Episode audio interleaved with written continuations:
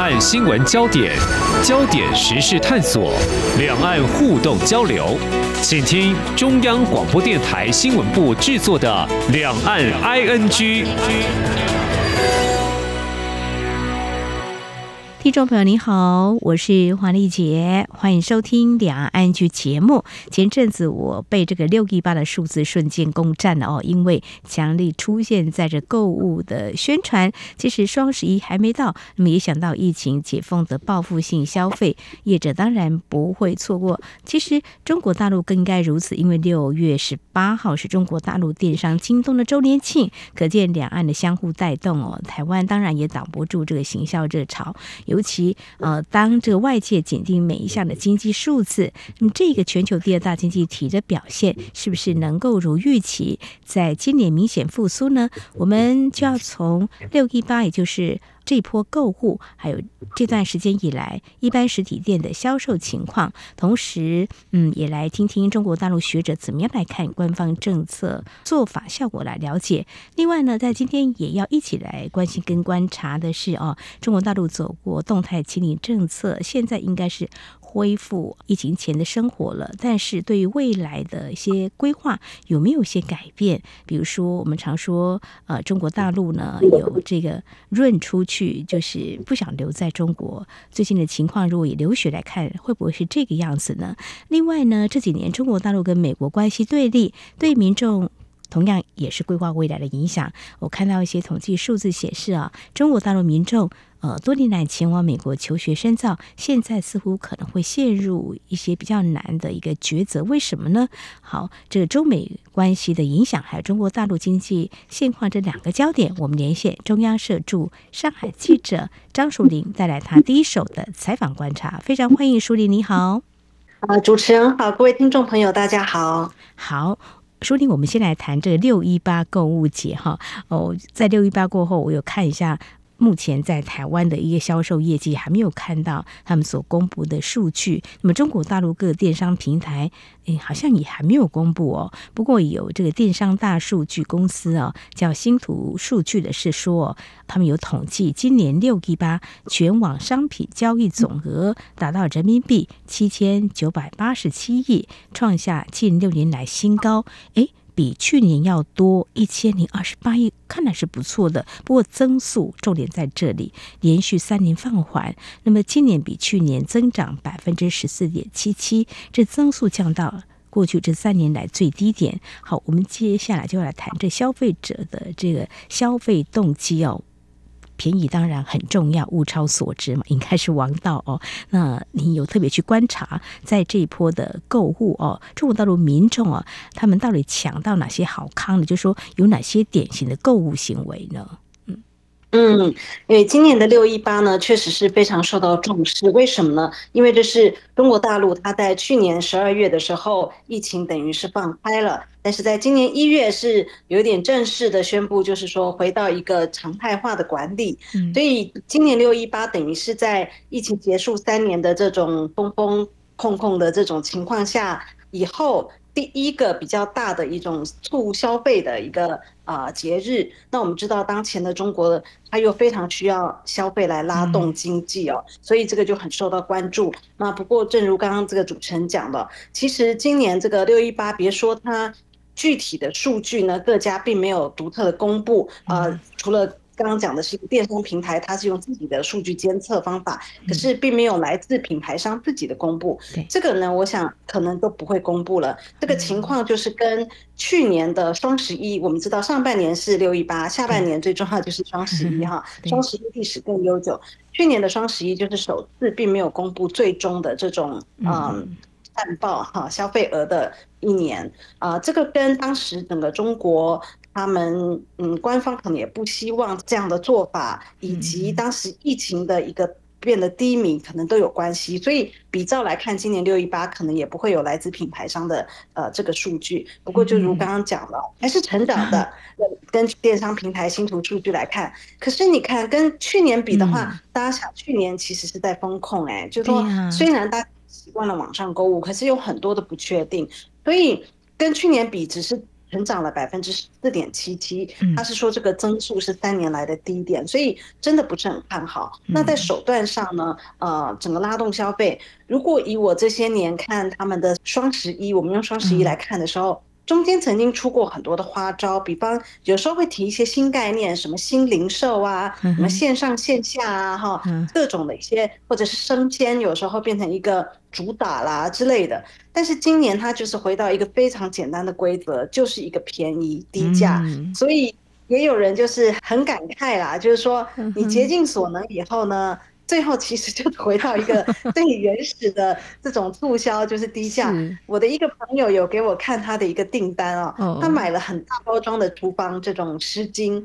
原价是人民币九点九，我们知道新台币也不过就是四三块，结果不但不需要运费，然后商品优惠本身还八点九，这样就只剩下一块钱了。然后平台还给红包零点九九，最后他实付是零点零一元。然后他跟我说他真的拿到商品了。有寄来证明这不是诈骗，所以他在想说，A 商家可能是想要冲客户数、订单数，那这一点是有得到印证的哈。就是说刚刚讲那个呃各家的使出的促销的手段里，像京东这么大的商家，他们今年从三月开始就提出说百亿补贴，补贴了万种的产品吧。那其实像阿里。呃，他们也是号称史上最大力度的投入，这种投入就是各种的这种优惠券呐、啊，哈。那他们在策略上其实也有点改变，以前可能会促购说，比如说你买一只苹果手机这种高单价的东西，你一支这个就可以带动多少销售额，对吧？对。但是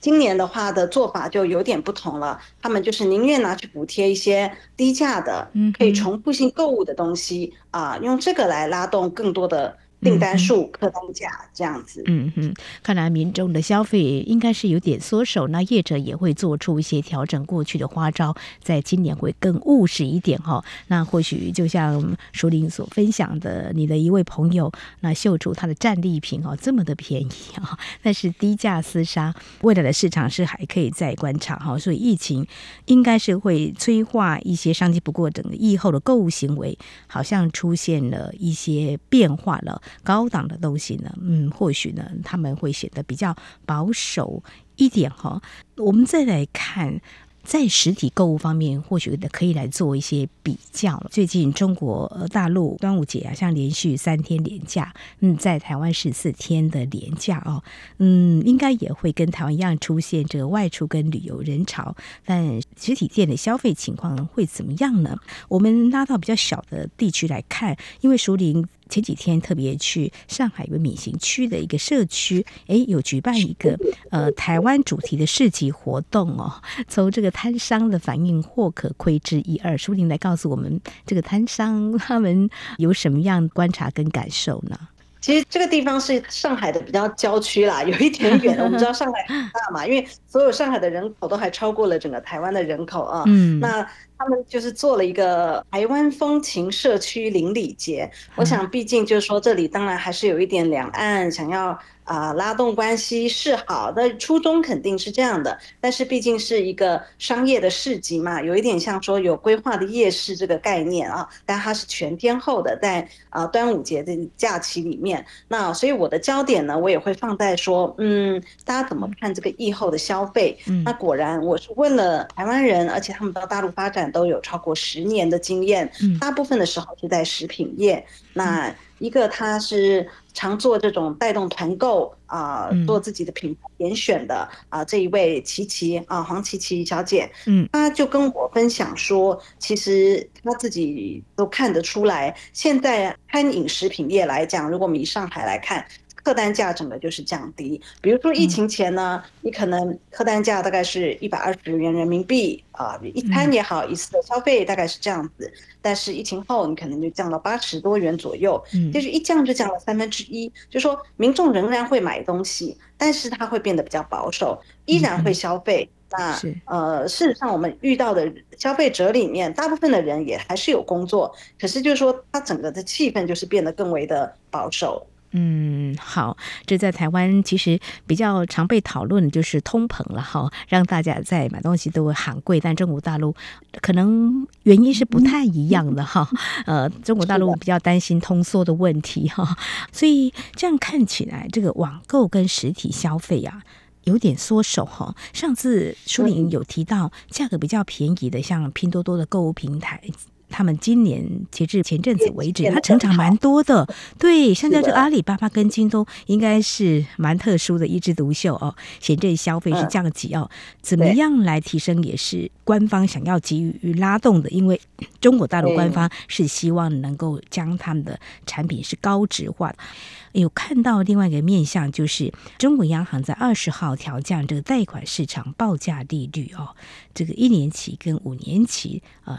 结束九个月的按兵不动，都下调了十个基点哈，这看起来嗯，应该是也是希望能够提振一下中国大陆的经济吧。呃，书里也特别去请教中国大陆的学者，对于官方在日前提出这样的救经济的政策做法，到底嗯，他会怎么样来观察？其实经济的问题有非常多的环节，嗯、你比方消费啦、投资啦，呃，都可能有很多不同的做法。那可能没有一种是绝对的完美而没有副作用的，以及政府他手中有什么样的子弹，这个都是一个问题哦。那主要刚刚主持人提到的这个呢，就是在六月大概中下旬的时候，我记得首先是都是外媒先报道的，比如说彭博，他们常常会有一些呃知情人士的一些报道，就说哎，中国政府近日会推出。大规模的这种好像振兴措施，嗯，那不久以后，《华尔街日报》、路透社这些也报了，又报得再更细一点。他说，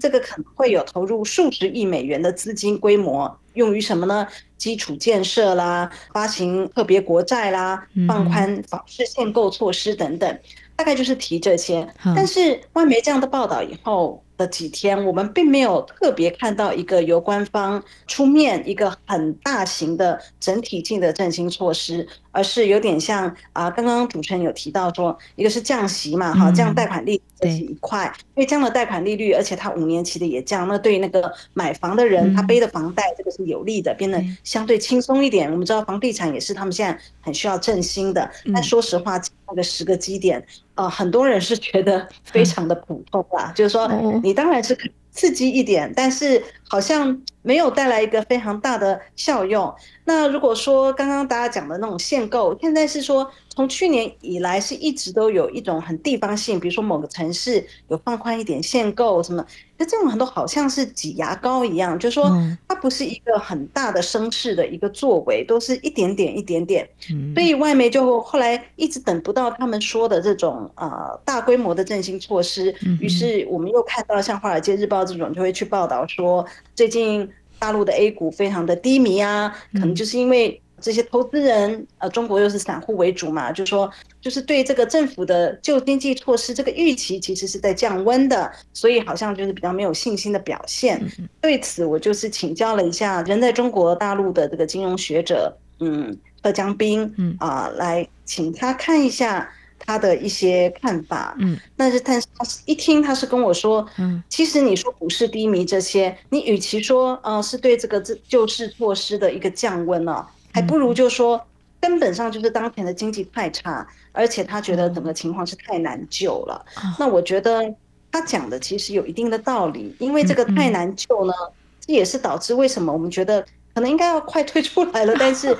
很多需要商议的，还要需要协商的。啊，太难救了哈！这个官方不知道会不会还在采取一些什么样的刺激经济的做法。我这边可以再补充一点啊，他所谓的这个太难救也。包括就是说，一般最直接做法就是去刺激一些经济建设，哈，基础建设啊。像二零零八年中国遇到一个金融危机的时候，当时就是用花了他们的啊四兆元人民币来投入基建啊，那就带动了很多的，嗯，当时就让中国躲过了这个呃金融危机。问题是说，你其实。多出那么多货币是往后的年份再去消化的，所以这一招首先也不一定很好用。那还有就是和张斌讲，当初的这种大型基建，什么高铁、机场、水利这些重大建设，其实中国现在已经比较饱和了啊。那就是嗯，而且你说高铁，其实除了呃北京、上海啊、深圳啊这种东部，这个比较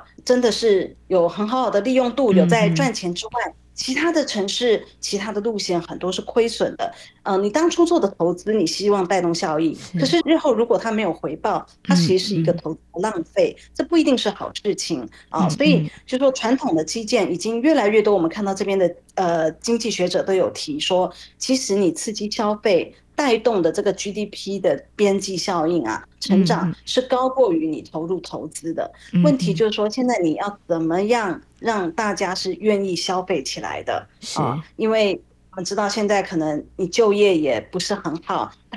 预期对不对？我我嗯嗯都不不敢换工作了，我甚至不预期我的薪水会增加。这个情况下，其实消费都会保守的。甚至过去三年，我可能拿了非常多的老本出来应付我的一切的开销。那这个都会反映在，不是说呃疫情一结束，我就可以赶消，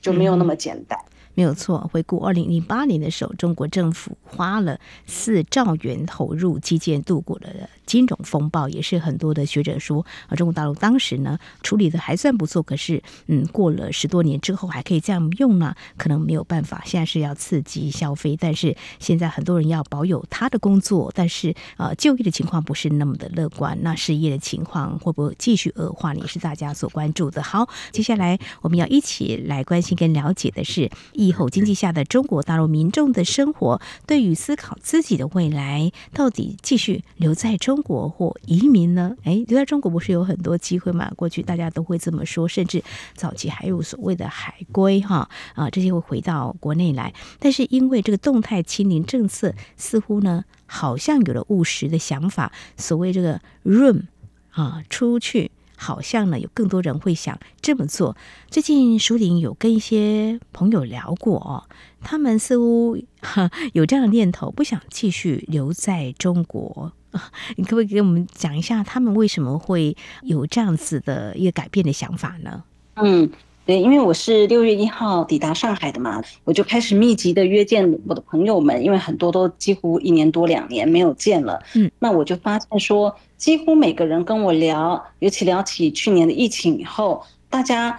都会有，不管是他们自己或者是他们身边的人听啊、呃、相关的这个有关润的故事啊。我们刚刚讲的润就是那个 run 的跑那个字啊，谐音，等于都要离开中国。所以我觉得真的是非常有代表性，就是说不是一个两个，是几乎每个人身边都有这样子的故事。那现在的上海看起来已经非常的正常了，就是说呃也大家也回归民生了嘛，哈，就一切都是如常。我想说，那其实移民的成本是非常大的，难道不会因为现在生活就如常了，就觉得不需要这么做了吗？但是我就发现说，呃，其实，在很多人心里是。透过过去一年的这种风控，特别是上海这样的大城也硬是被封了两个月，甚至更多的时候，嗯，他们其实是比较清楚这个政府的 呃本质啦。就说你都好好的时候，你觉得上海是全中国最进步的城市，最好的啊。但是，一旦你进入非常状态，它毕竟也是中国的一部分，它就得听中央的命令，要封，全部都是要用这样的手段来控制，所以。等于是帮助他们更认清这一点了。嗯我自己遇到的有些，比如说年纪跟我差不多的四五十岁这样子的哈，那很多是家长了嘛，他就会跟我说，嗯，你如果叫他自己现在移民，其实我们都会面临说，这出去要做什么，对不对？你谋生就是问题。嗯你英文能看几篇文章，跟说你真的要生活在当地用那个来。谋生吃饭是不一样的，这是一个很大的改变。所以一个朋友跟我提到，他的想法就是，他是要送孩子将来出去的。他现在孩子刚念高一之类的，嗯啊，那他就是将来要把孩子送去美国读书，他自己就至少这些年他还是要在中国上班，嗯所以他。就说，哎，其实这个移民啊，这是一个很高成本的事情，你出国念书都不便宜的。他说是啊，他就跟我形容说，这样的决定其实就是成本很高，期待很低。期待很低就是说，早期出国可能就是要某种精英啦，你成绩要多好多好啊，才会出国念书嘛，继续深造，对不对？可现在你是这个情况下出去。呃，就没有特别的期待，一定要做什么，一定要念到什么。但是其实他也从另一个观点看这个好处，他是说，其实他孩子不一定很会念书，他觉得在中国这样的环境里面，呃，成绩不好反而好像很容易在一种比较郁闷的氛围，就是说这里还是看成绩的一个环境啊，呃，觉得他孩子喜欢动物，那将来去美国，呃，成人以后做个宠物店店长也好啊，他也觉得说这样。国外好像对各种职业比较不会歧视啊、呃，他觉得那也是一种人生，所以他跟我分享，而且他有提到身边非常多的家长都是这个想法的。那我也有其他的朋友去跟我分享，也已经有这样做的，就是说，比如说爸爸是律师，继续在上海工作赚钱，妈妈本来也有工作，可能薪资也不低的，但是就太太先辞职，带着孩子去新加坡念书，这个也都是已经在发生的事情。好，那我分享一点，好像应该至少十年以上的时间，就是朋友啊，他认识一个台商，我们当然就会把孩子送到上海去。他说，孩子呢在台湾的成绩第一名哦，然后在上海呢只能够排在中间，他觉得压力好大哈。那刚才提到就是，呃，中国大陆民众他们会期待他们的孩子呢有机会可以到海外去求学。呃，刚刚提到就动态清零政策有观察啦，是在说呃中国大陆。采取动态清零政策是一种跟民主制度的防疫的做法，在做制度之争了哈。但是这些呃中国大陆民众是不是对于这样子一个制度，他们是失望的哈？他们觉得这不是他们想要的哈，所以他们会想要试着嗯，也让孩子啊受不一样的教育。那么可以的话，虽然这是一个成本很高、期待很低，但是他们还是愿意做。这样子的一个尝试，嗯，这是有关这个动态清零政策的相关的影响。那接下来要谈的相关的就是有关留学哈。把这个数据告诉听众朋友，呃，国际教育交流协会跟美国的啊、呃、国务院教育文化事业局在去年十一月公布台湾的部分哈，二零二一到二零二二年度在美国的大专院校就读台湾学生总数成长百分之四点一，那么来到两万零四百八十七人。那么，其实，在疫情期间，我们也有同事的孩子呢，也是不怕疫情，还是一样到美国去深造哈。那中国大陆呢？我们知道向来占美国留学生最多的人数哦。那么有数据显示，二零二一到二一学年的中国在美国留学生的人数将近有三十一点八万人，要比两年前减少百分之十。十四哦，那淑铃也特别去了解中国大陆的学生，他们留学美国，嗯，他们也有一些不同的想，因为美中啊、呃、关系啊、呃、对立嘛。那这样情况之下，跟你聊过这些啊、呃、朋友，他们反映他们什么样的想法？对，我觉得比较特别，就是说刚刚讲的是那个预计要留学的，特别寄望在下一代，现在还很小。嗯、那现在说的都是年龄偏大，甚至有的已经是留美学生了，已经在美国。嗯放个假回上海探亲之类的，呃，我发现不是只有一位哈会跟我主动的提到这种对中美战争冲突的一个担忧。我觉得这是一件比较新鲜的事，因为对我个人而言，我们在台湾的时候，我们当然很常讲的是两岸如果发生冲突，然后站在台湾的立场。那我发现说，其实在中国，尤其这个大城市里面，嗯，倒是蛮多人去。呃，在设想这个中美关系的呃不好对他们的影响，那这里面中美冲突，他们也把两岸冲突是算进去的，就是说，呃，如果中国打台湾，那。呃，美国他们认为美国是会介入的，在这样的情况下，他们去看这个对自身的影响，我发现不少人是忧虑这个现象，跟我几年前我之前的驻点是不一样的。以前不会有人主动跟我谈这些，所以我觉得它也代表一种趋势啊。那他们都担心什么呢？啊、呃，比如说一个朋友，他其实现在已经在美国念博士了，他二零一五就去去念大学，现在是直升博士，他等于是已经很多年了，但是他就在讲。说最近他们家非常的常在讨论这个话题，就是说，如果呃，如果中美开打，或者是两岸发生战争，对，他就说他他的爸爸就觉得他要待在美国，他的爸爸不曾去过美国，但就觉得孩子女儿要待在美国，这个女儿就觉得我要回中国，但他也讲了，他说其实那个情况下，他觉得待在这两边可能都很糟，他就是学业还在美国，对吧？而且他将来的发展可能是。打算在美国的，因为我觉得他也跟我分享了，就是说年轻的时候大家觉得能够出去，你就是选择越多啊、呃，就你的路走得越远，选择越多。可现在随着这个中美的对立哦，他也很怕中美的脱钩对他影是有影响的。虽然他不是学科技类的东西，他是一个人文学艺术音乐这一种的，可是他就已经意识到说，中美的这种对立某种程度是他必须做出一个选择，而不是像以往好像。两边往来通吃，要在哪里就可以在哪里，所以他就说他发现现在是路走得越远，选择就变得越少越窄的意思，就是路就变得定了啊。我觉得这个观察也是以前没有想过的。那这是这一位朋友，那另外一个是呃我的朋友，他要带他的女儿接下来要去美国念中学，嗯啊，因为这个女儿十四岁了哈，那当年就是在美国出生的，所以这个念中学的时候要去美国念这个是。十几年前就规划好的，就想过是这样子的求学路径，呃，等于说他会有这个身份嘛，就比较方便。但是当时当然没有想到中美关系会变差的问题。嗯，那他就跟我说，比如说他们现在呢，他要带他的女儿去，今年九月就要去了。嗯，那